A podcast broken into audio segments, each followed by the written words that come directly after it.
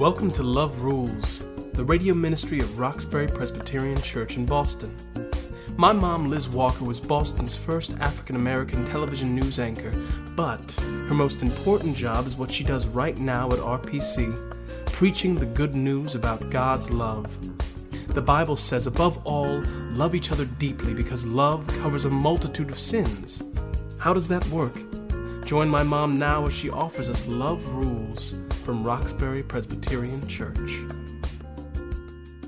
Hi, everybody. Welcome to Love Rules. Today's message Why God Gives Us Memory. And our text today is Psalm 103. Bless the Lord, O my soul, and all that is within me, bless his holy name. Bless the Lord, O my soul, and forget not all his benefits who forgiveth all thine iniquities? Who healeth all thy diseases? Who redeemeth thy life from destruction? Who crowneth thee with loving kindness and tender mercies? Who satisfieth thy mouth with good things, so that thy youth is renewed like the eagles.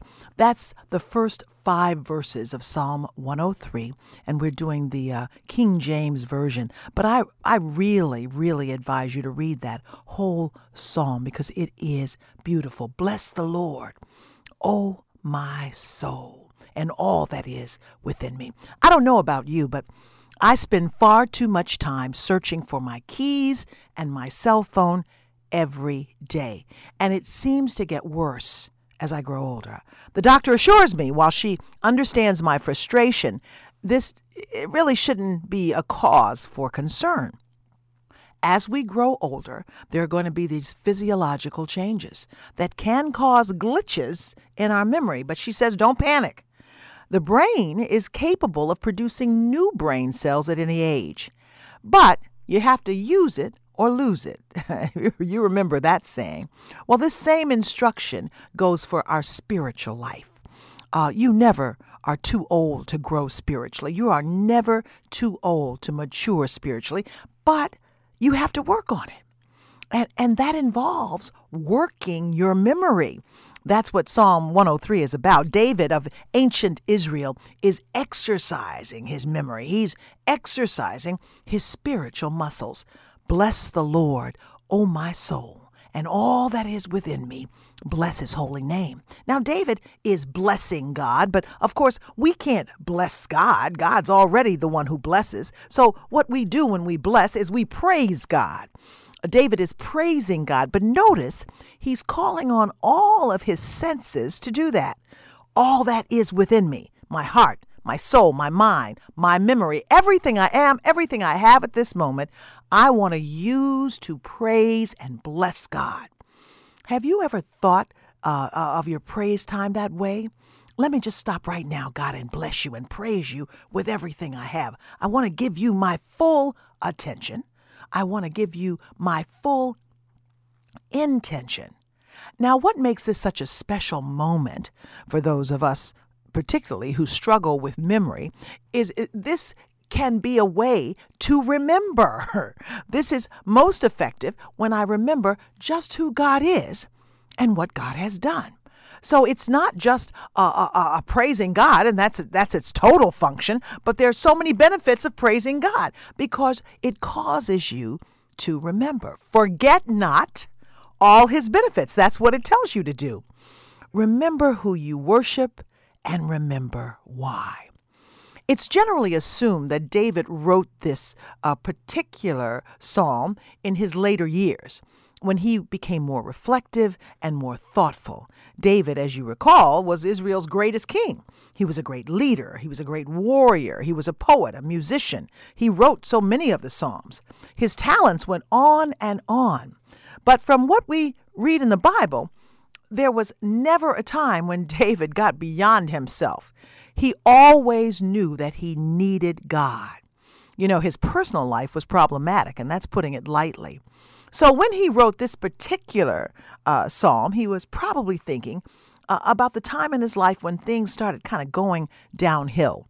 Now, I suggest that you read uh, more about David's life. You can go into 2 Samuel, but you can begin at chapter 11 to kind of uh, see how things started eroding for David.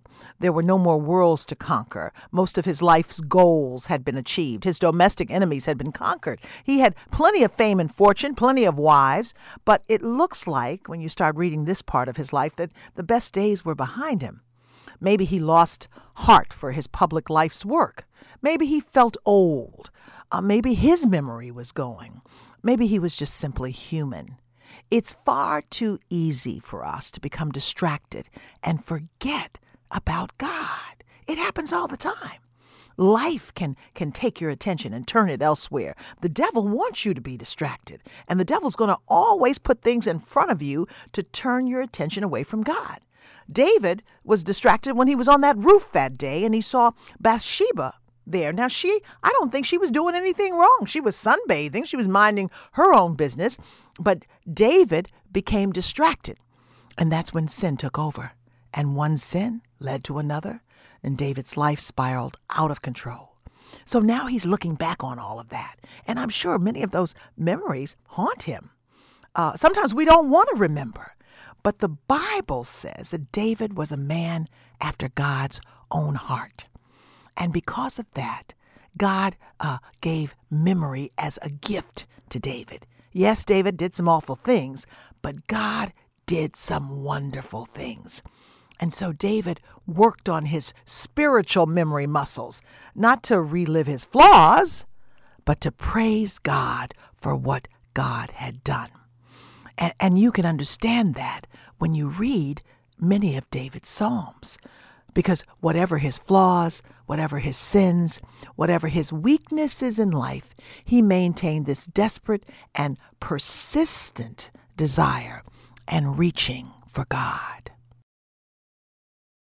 I am so thankful you've joined us today.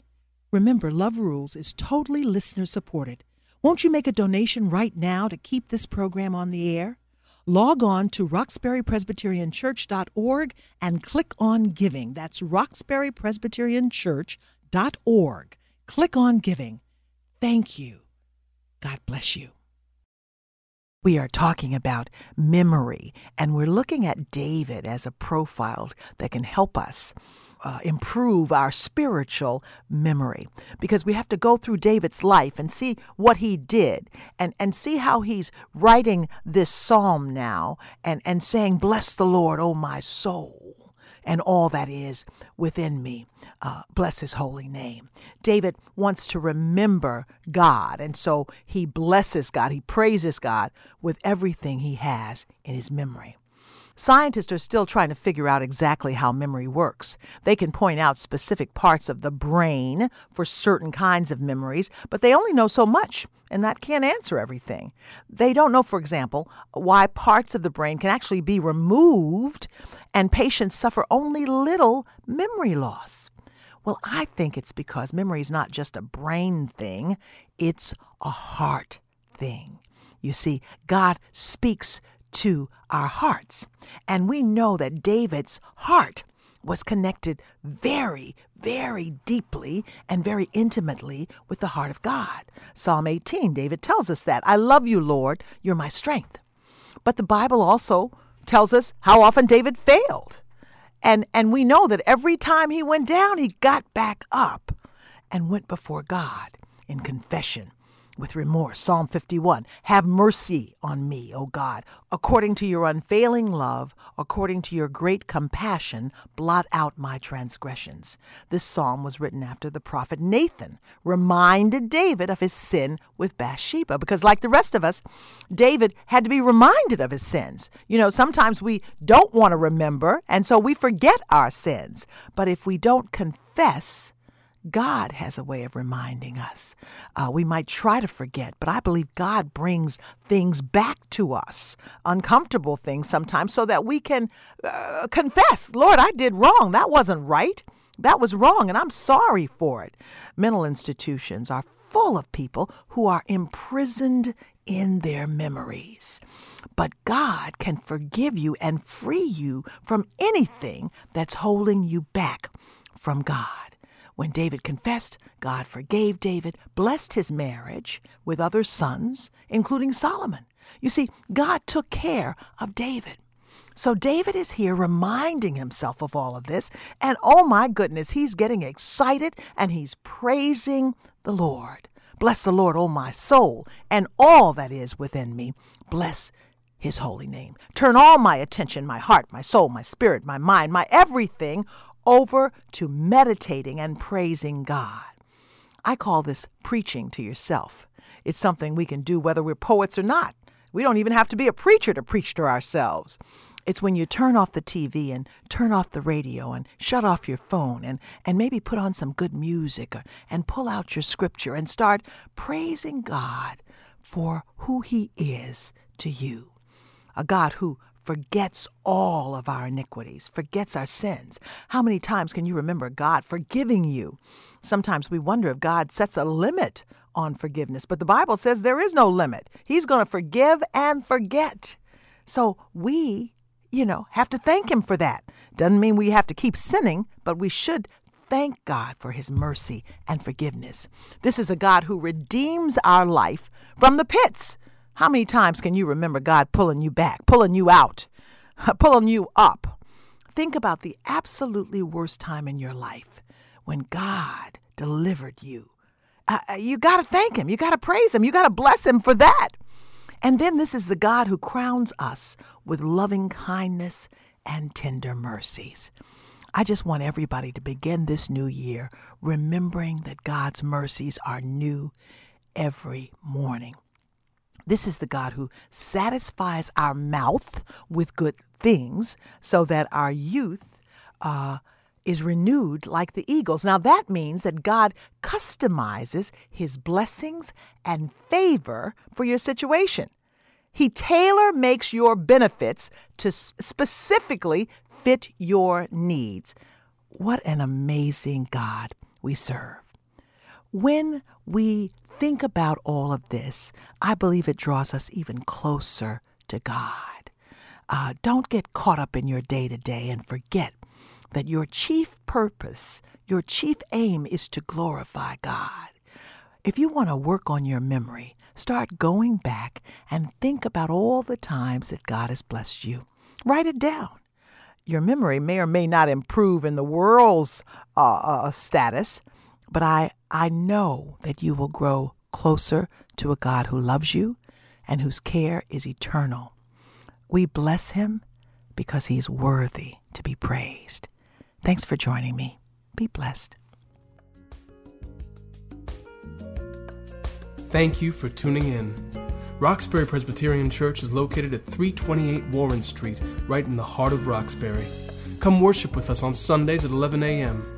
This is a listener supported program. We invite you to partner with us and learn the many ways that love rules. Visit us on our website, roxburypresbyterianchurch.org, or call us at 617 445 2116.